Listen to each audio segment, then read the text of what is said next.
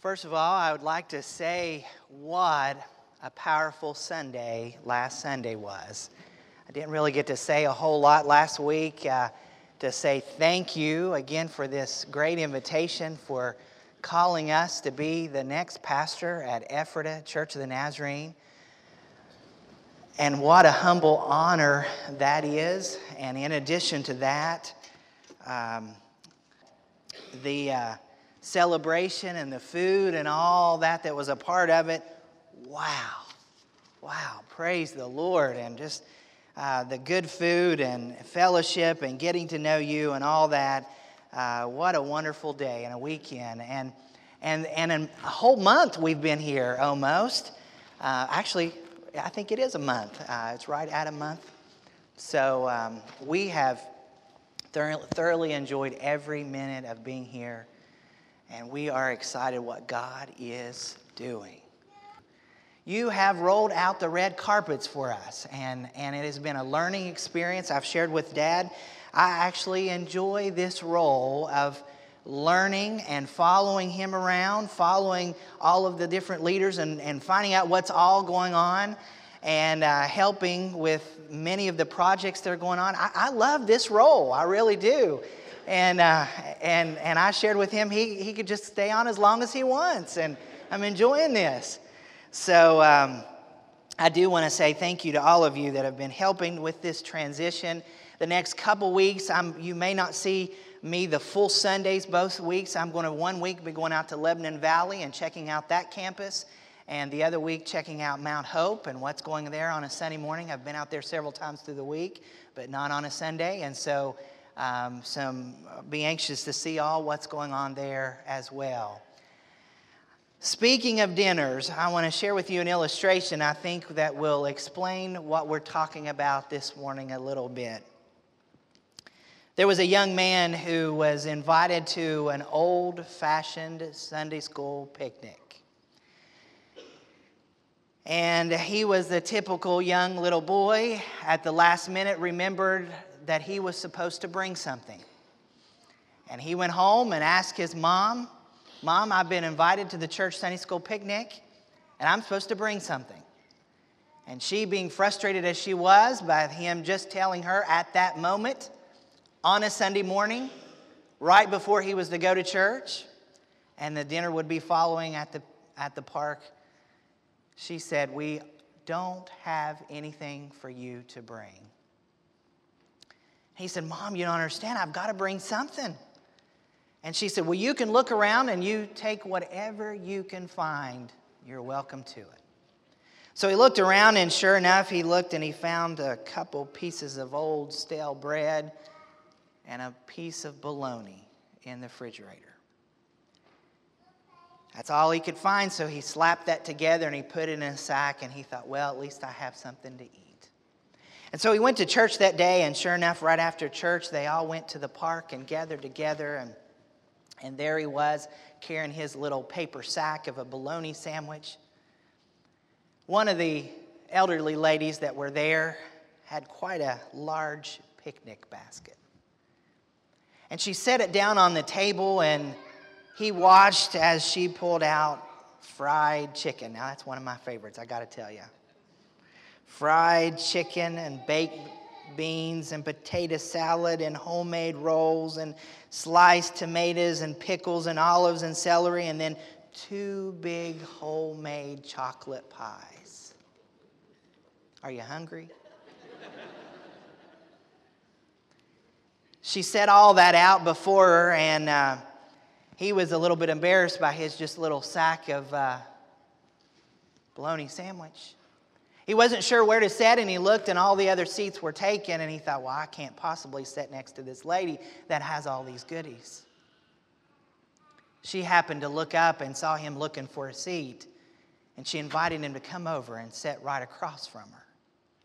So he did, and he sat down there, and just as she was beginning to fill her plate full of the goodies that she had brought, she happened to look up and she saw that bologna sandwich that he pulled out. She said, My young man, that's an awful good looking bologna sandwich that you've got there. She said, I want you to know that bologna sandwiches are my favorite. And she said, I just wonder if you would be willing to share your bologna sandwich, and I'll be willing to share all that I brought with you today. And he looked down at his bologna sandwich, and he looked back up at her. He said, I can't possibly trade you for this stale bologna sandwich for all that you have there. And she said, But I would like to share with you. I would like to share with you all that I have. He then cut his stale bologna sandwich and gave her half. And she filled up his plate, overflowing and put it before him. You see, this morning we're, we've all got just an old stale bologna sandwich. And God has so much for us. And we go to Him and we say, God, we just like our bologna sandwich and we're happy with our life and where we are and what's going on in our life. And God says, No, if you're just willing to give a little and really a lot. How much more does He have for us? We're going to be looking at sanctification this morning, and we're going to read together. This is a long article of faith, I want you to know. And so let's read it together, and then we're going to get into the meaning of what sanctification is. This is Article of Faith number 10. Read with me together Christian holiness and entire sanctification. We believe that entire sanctification is the work of God which transforms believers into the likeness of Christ. It is wrought by God's grace through the Holy Spirit in initial sanctification or regeneration, simultaneous with justification entire sanctification, and the continuing perfecting work of the Holy Spirit, culminating in glorification. In glorification, we are fully conformed to the image of the Son. We believe that entire sanctification is the act of God subsequent to regeneration, by which believers are made free from original sin or depravity and brought into a state of entire devotement to God and the holy obedience of love made perfect. It is wrought by the baptism with or infilling of the Holy Spirit and comprehends in one experience the cleansing of the heart from sin and the abiding indwelling presence of the Holy Spirit, empowering the believer for life and service. Entire sanctification is provided by the blood of Jesus is wrought instantaneously by grace through faith, preceded by entire consecration, and to this work and state of grace, the Holy Spirit bears witness. This experience is also known by various terms representing its different phases, such as Christian perfection, perfect love, heart purity, the baptism with or infilling of the Holy Spirit the fullness of the blessing, and Christian holiness. We believe that there is a marked distinction between a pure heart and a mature character. The former is abstained in an instant, the result of entire sanctification. The latter is the result of growth in grace. We believe that the grace of entire sanctification includes the divine impulse to grow in grace as a Christ like disciple. However, this impulse must be consciously nurtured and careful attention given to the requisites and processes of spiritual development and improvement in Christ likeness of character and personality. Without such purposeful endeavor, one's witness may be impaired and the grace itself frustrated and ultimately lost participating in the means of grace, especially the fellowship disciplines and sacraments of the church, believers grow in grace and in wholehearted love to God and neighbor. Wow. That is a long article of faith. We have to say this morning that sanctification is a key doctrine in the Church of the Nazarene and in most, if not all, holiness denominations. And so this morning, this is uh, quite a privilege to preach our main doctrine to you this morning, one of our key, I should say, doctrine that we have in the Church of the Nazarene. I want to share with you, I had a, a meeting some time ago. Um, the pastors on the Central Florida District were invited to a, a sit down time with Dr. John A. Knight. Now, many of you that have been a part of the Church of Nazarene might remember that name that is a retired general superintendent, uh, has uh, been around for quite some time. We had the opportunity to ask him any questions that we wanted to ask him. And so the pastor said, You know, we teach and preach sanctification all the time, but we want to hear from the horse's mouth what you have to say. What do you say about sanctification? And I wrote some notes down, and there's three phrases I want to share with you this morning that he, how he describes sanctification and holiness. And we're going to get into both of those this morning. Sanctification, he said, is the act or process of God's divine grace by which man or woman is made holy. Let me read that again. Sanctification is the act or process of God's divine grace by which man or woman is made holy. Sanctification is the means to holy living. And in a word, holiness is Christ likeness. Holiness is Christ likeness. I want you to know that when he said those words and I was writing them down as fast as I could, those have stuck stood by me these, these many years as a pastor, and, and, and I want you to know that they have, they have become what I teach and preach, and I, I believe that's what God wants us to understand. I have often shared with, um, with many people, I've had young Christians that have come and said, Pastor, I need you to explain in layman's term, terms what this sanctification is. And we're going to get into this morning all the, the biblical meaning of sanctification and the history and the background and all that in the Old and New Testament. But one of the things that I always do when I sit down with a new believer and I begin to talk to them about it, I share with them that it's a, it's a total surrender to Jesus Christ. It's a total commitment. What I explain is, is when you first come to know Jesus, when you're saved at conversion, and by the way, John Wesley says that's initial sanctification. And, and, and that process, what happens at that moment when you ask the Lord to come in your heart and forgive your sins, at that moment, you really don't fully understand what it means to be a Christian. You understand that, that God is calling you to serve Him and to follow Him.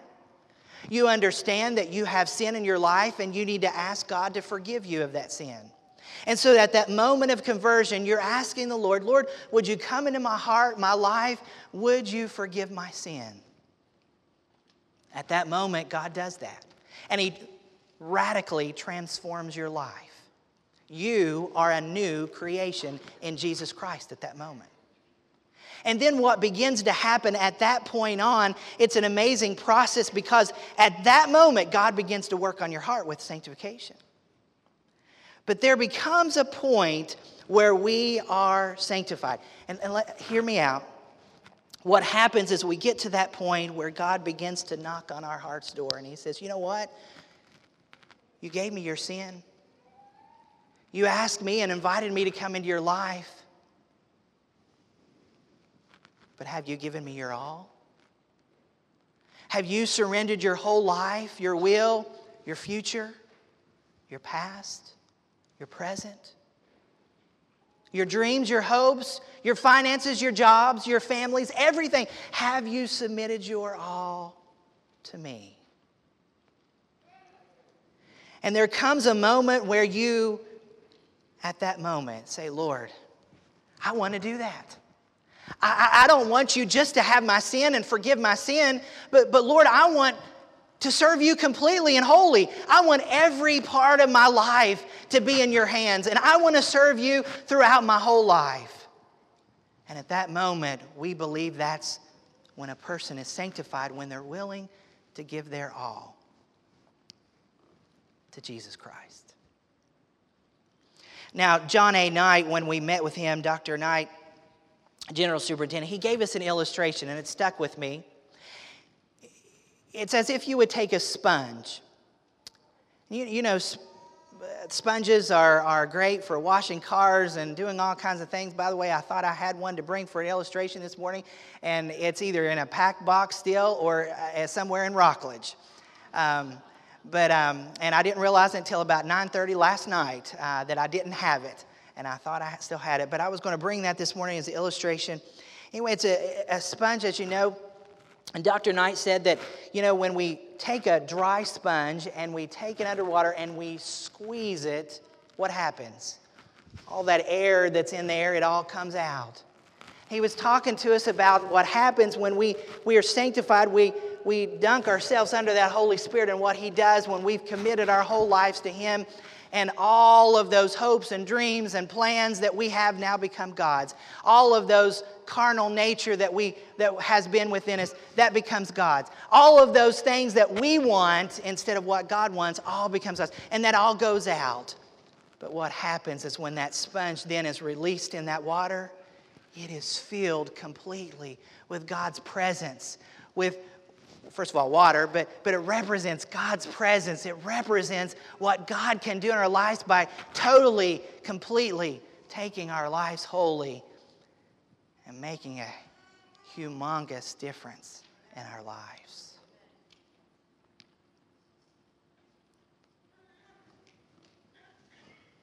I ask you this morning before we go on any further have you made that commitment to the Lord? Have you asked Him to come into your heart and life? And have you asked Him to take all of you, every part of you? a full surrender. Now I've explained the act of sanctification. At that point, you are sanctified. But it's not only an act, or as we have said in our denomination, a crisis experience, but it's also a process. You see, the process begins at that point. From there on out, every single day, it's a process. God is helping you to become more like Him every day. Every day. You know, I've been a Christian a long time. I shared my testimony with you just a couple weeks ago. That summer that I was saved, it was at a junior high camp, and I gave my heart to the Lord, and my life was changed at that moment completely. But I want you to know that it was later on that summer, and I had had an opportunity after I came back from junior high camp. We, we just had Pastor Ken Higginbotham that came to be our, our youth pastor in Logan, West Virginia. I've had a long history with Ken and Norma. What a wonderful part of our lives they are to us. And I remember just, just like yesterday, Ken pulled me aside and he asked if he could take me out for a Coke. He'd say, Let me take you out for a Coke, but he ended up buying us a whole meal. That was a good deal, if you ask me. And, and we would go, and I remember it was a Burger Chef. Those are an old chain that used to be around. Burger Chef there on, uh, in Logan, West Virginia. And I sat down with him, and he said, Rocky, I heard what happened to you earlier this summer. You gave your heart to the Lord, and you understand what that means? And I said, Oh, yes, I do. I've given my heart and my life to Him, and He's forgiven my sins, and I'm living for Him now. And he said, Rocky, you're right on. That's right. But he said, Rocky, do you know what? God wants all of you. He doesn't want just part of you. He just doesn't want the sin that you gave him, but he wants you to surrender your whole life to him. And I said, Well, I thought I did that. And he said, Well, he said, um, just trust me on this. You ask the Lord if there's anything in your life that you can surrender to Him. And you begin praying that prayer and see what happens. I began that, and that was in July. I went to junior high camp, and it was just about a month later I went to family camp. And I was sitting there at family camp, and, and I remember, just like yesterday, that old song, Oh, How the Fire Fell. You remember that song? It's on sanctification, and the, the evangelist had preached on sanctification. And I knew the Lord was speaking to me right then and there. And I walked out of my seat. And again, that was the longest aisle of my life. And walked down there and totally surrendered my heart to Him. Now, that was the act. That was the crisis moment when I gave my heart to Him. But can I tell you, after all these years of serving the Lord, there's probably not a day that do- doesn't go by that as I'm reading my devotions or I'm communing with God throughout the day, that the Lord doesn't yank me around the neck some way and say, Hey, did you just read that in my word? Did you just hear that? How are you doing on that? And I go, Oh, all right, Lord, I hear you. I hear what you're saying. Lord, would you help me with that? I need to work on that, Lord. And there's not a day that hasn't go by that that process process hasn't continued day after day. And so it's a lifelong process until we reach heaven's gates. Now, there's been many a people that have criticized not just the Church of Nazarene, but Wesleyans and uh, any of the uh, denominations that are in the holiness movement um, basically, they have criticized and said that church thinks they're perfect. Oh, we're far from it. We all know that. But we know that God begins a work in our heart and life at that moment that we learn on a daily basis to become more and more and more like Him. We've never claimed to be perfect, and we never will. Not until we reach heaven's gates and He gives us those new bodies and, and glorifies uh, His work. And never will that happen until that day. But on this earth, it's a constant, continual process to become more and more like Him. Let's break this up. I've got four simple points this morning that I want to share with you. First of all, Hebrews 12 14 says, Without holiness, no one will see the Lord. Why are we talking about sanctification and holiness? Because God wanted to make it very clear that He wanted us to strive to be holy as He is holy. In fact, if we go to sanctification and holiness in the Old Testament, let's look at this for a minute. Leviticus chapter 11, verse 45 says, Be holy as I am holy. That phrase is repeated four times throughout the Old Testament alone. And I want you to know that, that, that there is a common theme of holiness and sanctification that comes from the Old Testament that we need to understand. And that theme originated in the Old Testament, but actually continued on through the New Testament. Three things. Number one, God alone is holy in himself. God alone is holy in himself. We know, we just sang that this morning, didn't we? Holy, holy, holy is the Lord God Almighty. We know that God is holy. Secondly, holiness in human beings is present only when in relation to God. Holiness is present only so long as the person is in right relation to God. Folks, you can't be holy or strive for holiness and not be in right relation to God. Thirdly, this morning, holiness in human beings is understood to be God likeness. Now, in the New Testament, that changes from God likeness to Christ likeness, and we'll talk more about that in just a second here.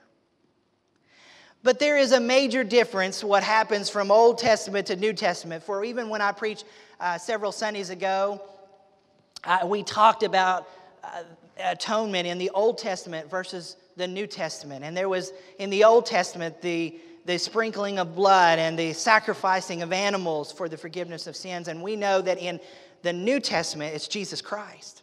He paid the penalty for our sins once and for all, for all times, for all human beings. And so in the Old Testament, we see that one is made holy or sanctified by certain rituals. such as the sprinkling of, of blood or other acts of purifications. And in the Old Testament, it is typically known as an external act. An external act.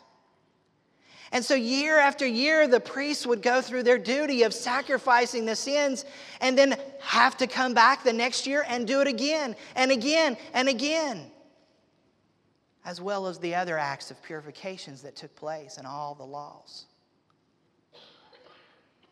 And then when Jesus Christ came, that changed it all, didn't it? In the New Testament, call to holiness is a call to Christ likeness. The very nature of God is now given clear in the definition by the person of Jesus Christ. He is described as the exact image of God. Therefore, the command to be holy as God is holy becomes a call to be Christ like in nature and behavior. 1 John chapter 2 verse 6 says, "Whoever claims to live in him must walk as Jesus did. Turn with me in your Bibles to 1 John. We're also going to be reading chapter 2, verses 28 through chapter 3, verse 10 here. Powerful scripture. This has to do with our sanctification walk, it has to do with what God is calling each of us this morning to do.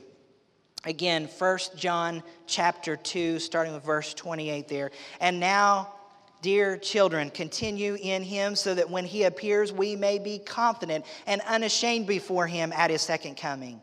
If you know that he is righteous, you know that everyone who does what is right has been born of him.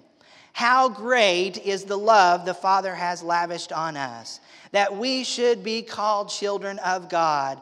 And that is what we are. The reason the world does not know us is that it did not know him, dear friends. Now we are children of God, and what we will be has not yet been made known.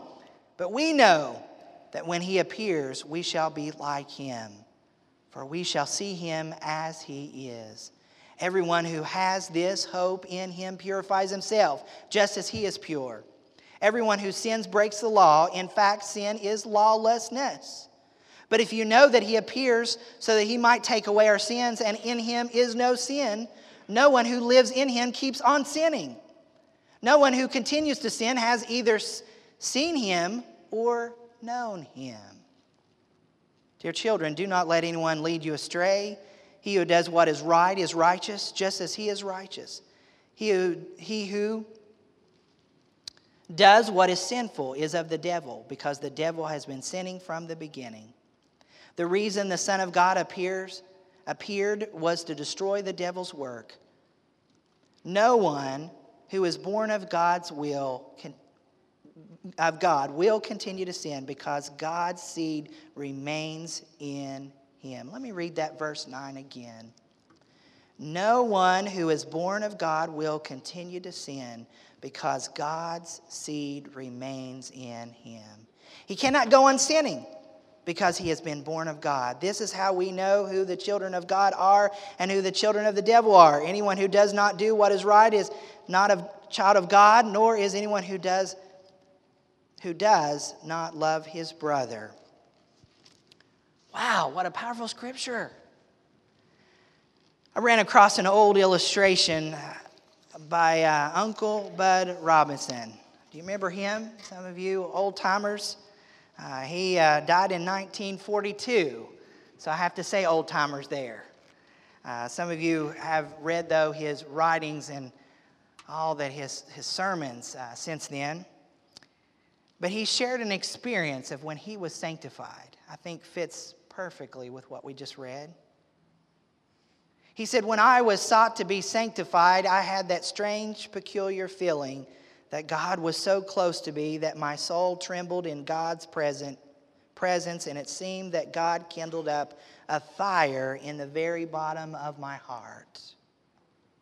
The only way that I can describe the feeling is that anger boiled up and God skimmed it off. Now, you remember that process of making butter? Boy, this area should know, if any area, uh, the process of making butter, and you, you uh, have to wait for the impurities to come to the top, and you skim it off, and then you wait some more and skim off some more, and that's what he's describing here. And he said, anger came boiled up, and God skimmed it off. Pride boiled up, and God skimmed it off. Envy boiled up, and God skimmed it off until it seemed to me I was all going to skimmings.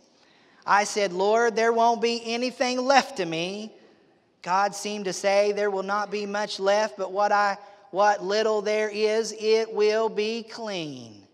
When my heart was emptied, then it seemed that a river of peace broke loose in the clouds. It was as sweet as honey in the honeycomb. It flowed into my empty heart until a few minutes later, my heart was full and overflowing, and the waves of heaven became so great and grand and glorious that it seemed to me I would die if God did not stay his hand. I finally got down on the ground and stretched out, and as a wave after wave of glory rolled over me, I told the Lord that if he didn't hold up a bit, there would be a dead man in the cornfield. That's what I call sanctification.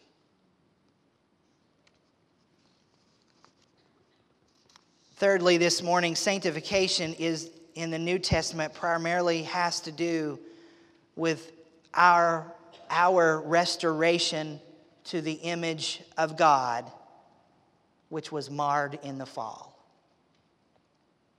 You see, what took place in that Garden of Eden that day when Adam and Eve sinned was that when they sinned, a curse was placed then on all of humankind. From every generation, they would be born into sin. And God said in Genesis, when He created man and woman, that He created them in His image, right? That image then became marred. And so, what Jesus Christ did when He came, He gave us that perfect picture of God and what the true image of God should look like and be. And it's only Him and His Holy Spirit that can make us more and more like Him each and every day. To help illustrate this point this morning, the early church fathers illustrated this by a story that there was a, an artist who had painted a picture and through the years, that picture became marred, and people couldn't even recognize it anymore. Until one day, that artist realized the only way the people would truly understand that picture was if he had the original again to repaint it. And that's what happened when Jesus Christ came. He is God. And we know that when he came in the incarnation, and took on the flesh and wrapped it around him, we know that it was God walking right here on earth. And that it's through his example that we know how to live and his example of how he taught us to live. Romans 3:23 says for all have sinned and fall short of the glory of God. Now I want you to make a note in your Bible, glory all the way through the New Testament is interchanged with image. Glory and image. Look it up in the original Greek. Glory and image are inter- interchanged.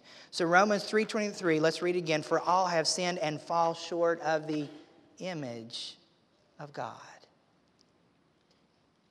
2 Corinthians chapter 3 verse 18 says, "And we who with unveiled faces all reflect the Lord's glory or image are being transformed into his likeness with ever increasing glory or image, which comes from the Lord who is the Spirit. Praise the Lord. The last point this morning is the Holy Spirit is the agent of sanctifying grace. I often tell believers when they come and ask me, I have tried to live as a Christian. Pastor, I've done everything I can, and I've done this, and I've done that. And they go through this whole list, and I say, You know what I hear? It's what you've done. It's not about us. It's about what God can do in and through us. And folks, if you're trying to walk and live the Christian walk through your own strength, you will fail. And it's only through His sanctifying power, through His Holy Spirit that lives in our hearts. He is the one. He is the one that changes our lives and makes us more like Him. You can't do it. You can't make yourself holy, it's impossible.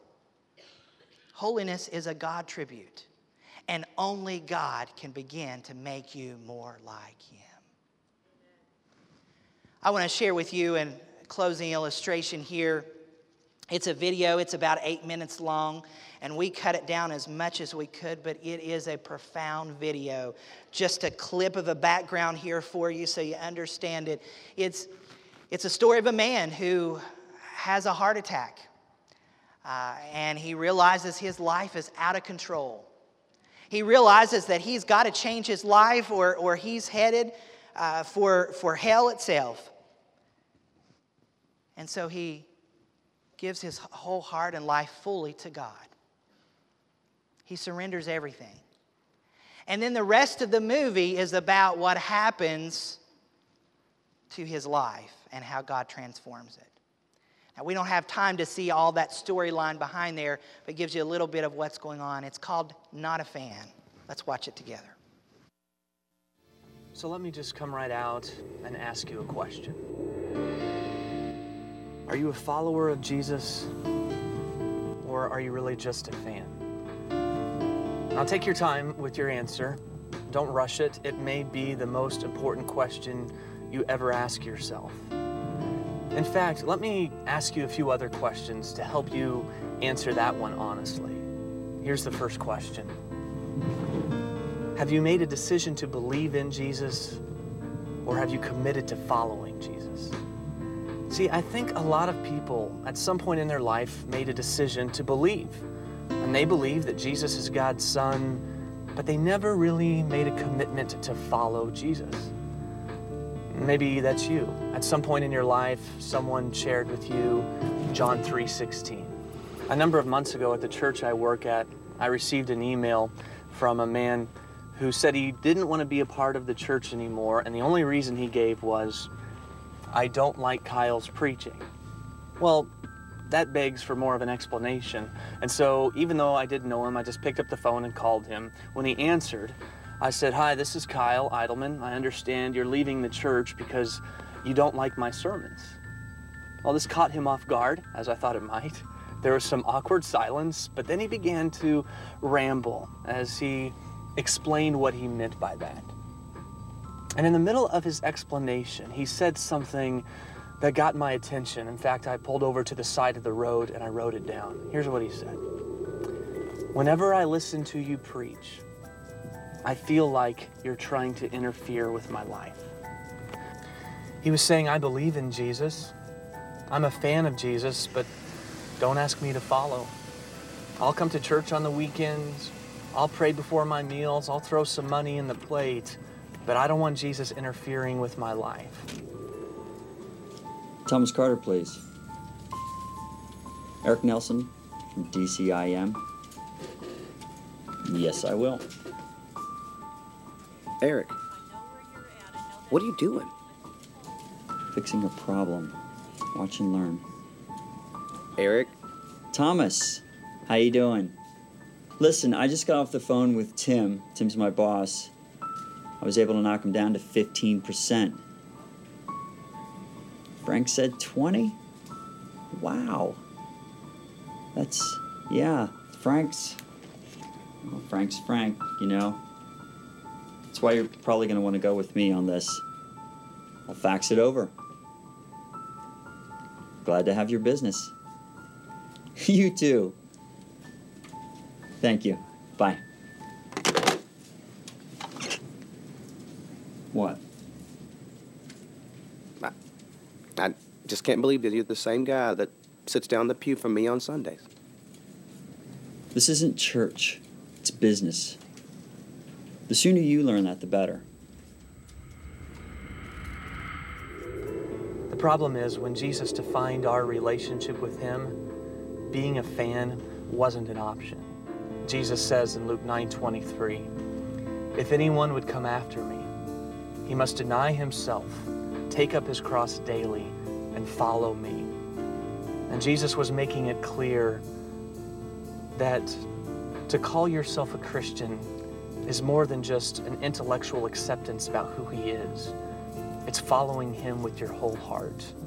If you read through the Gospels, you will find that about five times Jesus says, Believe in me.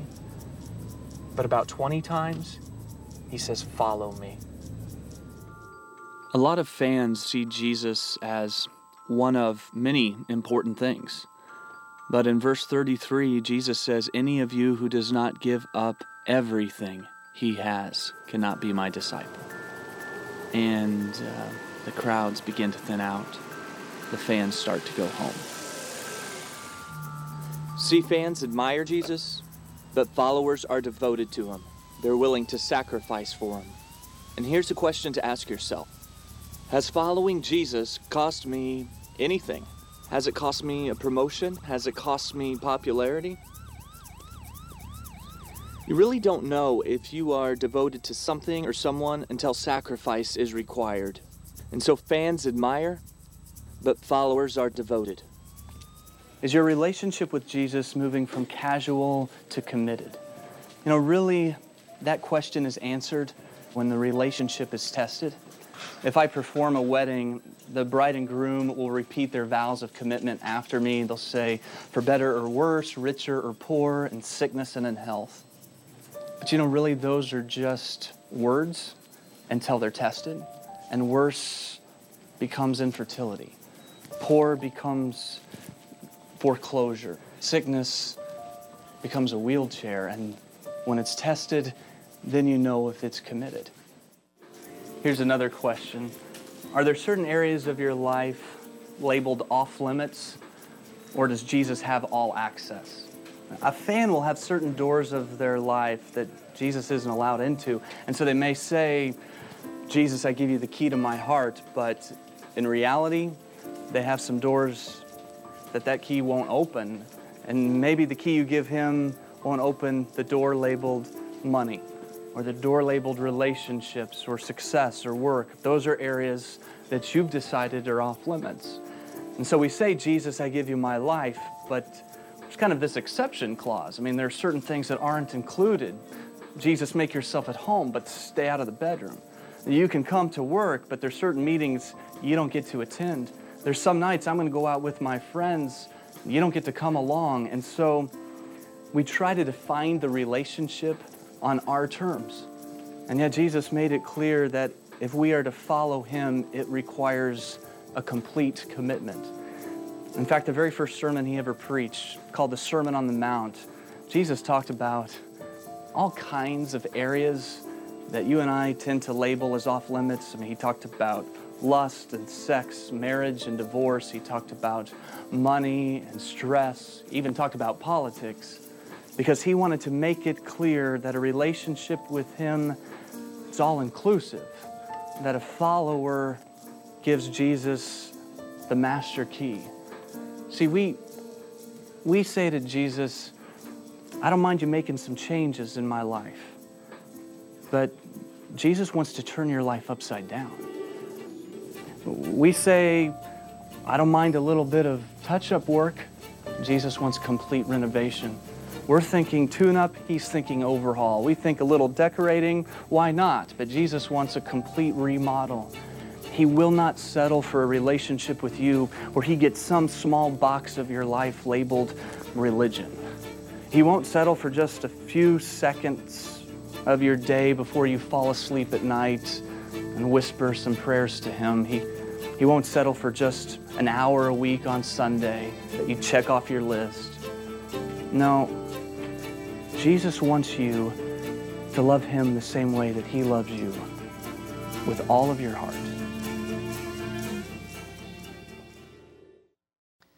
Would you stand with us this morning? I ask you that very question Are you a fan or are you a follower? Have you fully committed your whole life to Jesus Christ? Are you allowing Him to shape your life day after day? Maybe there's some individuals here this morning that say, Pastor, you know, I, I've never made that commitment. I've asked Him a long time ago to forgive my sins, but I have not surrendered my all to Him. And there's no question I need to do that. There may be some people here this morning that says, Pastor, I, I have done that. I, I've given my all to Him, but I sure have not been walking as I should be walking. And it's time for me to recommit my heart, my all, my all of my life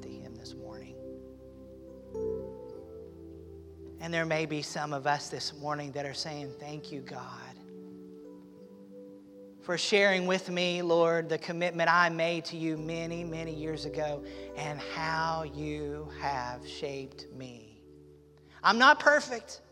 I'm not even maybe where I'd like to be, but God, thank you for what you're doing in my life.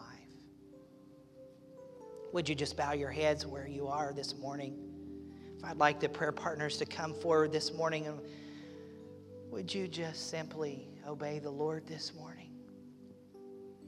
Would you allow Him to speak to your heart? And if you would like to make that commitment to Him this morning and say, Lord, I want you to take everything, not just part, but all. I wonder this morning if you'd make that step of faith, walk out of your seat and come to this altar. May this be the day today that you can mark down on your spiritual calendar. The Lord is Lord of all of my life. There's a saying we say in church the Lord is not Lord at all unless He's Lord of all. Would you obey this morning as we, Jim sings? Giving you my heart, all that is within, I lay it all down for the sake of you, my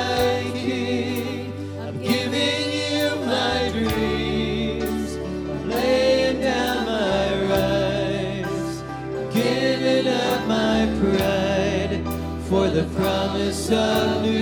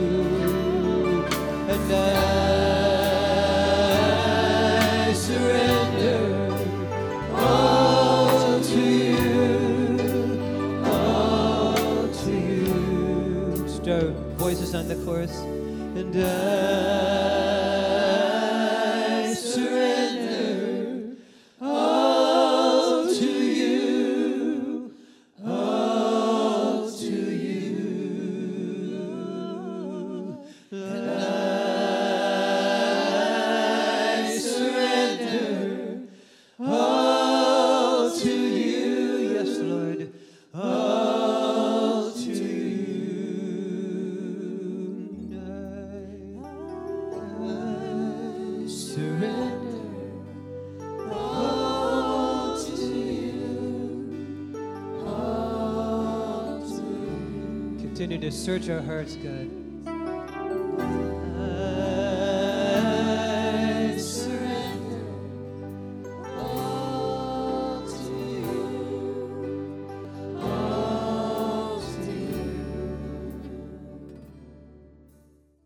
Lord Jesus, thank you for this moment. Thank you for what you're doing up and down this altar as you're ministering and meeting needs. I pray, Lord, that your perfect will will be accomplished, Lord. As you continue to minister to these needs, may your perfect will be completed in every heart. There have been some bitter tears cried at this altar this morning. That's the way it is when we're surrendering everything. Because many of those things represent the most precious things in our lives. But you ask us to give them to you so that you can make them holy and clean and that we can be Christ like. There have been many of our men up here praying this morning, Lord, and for men, this is a real challenge because we tend to keep things to ourselves. But God, today, may there be absolutely nothing held back. As Pastor Rocky said, not a door left that you can't open and expose to the wonderful light and cleansing power of God. Thank you for what you're doing right now at this altar and what you have already done. We thank you, Lord, for the day and for the opportunity that it holds for every one of us as we just let God do a special work in our hearts and our lives. Thank you for the way you've ministered to our people and through Pastor Rocky as he's spoken to us today. Guide and direct and lead, Lord, in everything that we're going to do and say, and as we're going to worship you in spirit and in truth, would you just guide our steps and lead us? So that we are truly the people of God, Christ like in everything that we say and do. God, we want revival to come to our community, and we want it to begin wherever you choose for it to begin. And if you would so honor us, may it begin with us as we surrender our all to you. Thank you for what you have done, thank you for what you're going to do. May your perfect will be accomplished, and we will give you praise. Christ's wonderful name, we ask it. Amen. I think we ought to give the Lord a praise, praise, praise, praise for a glorious time in His presence this morning. God is good.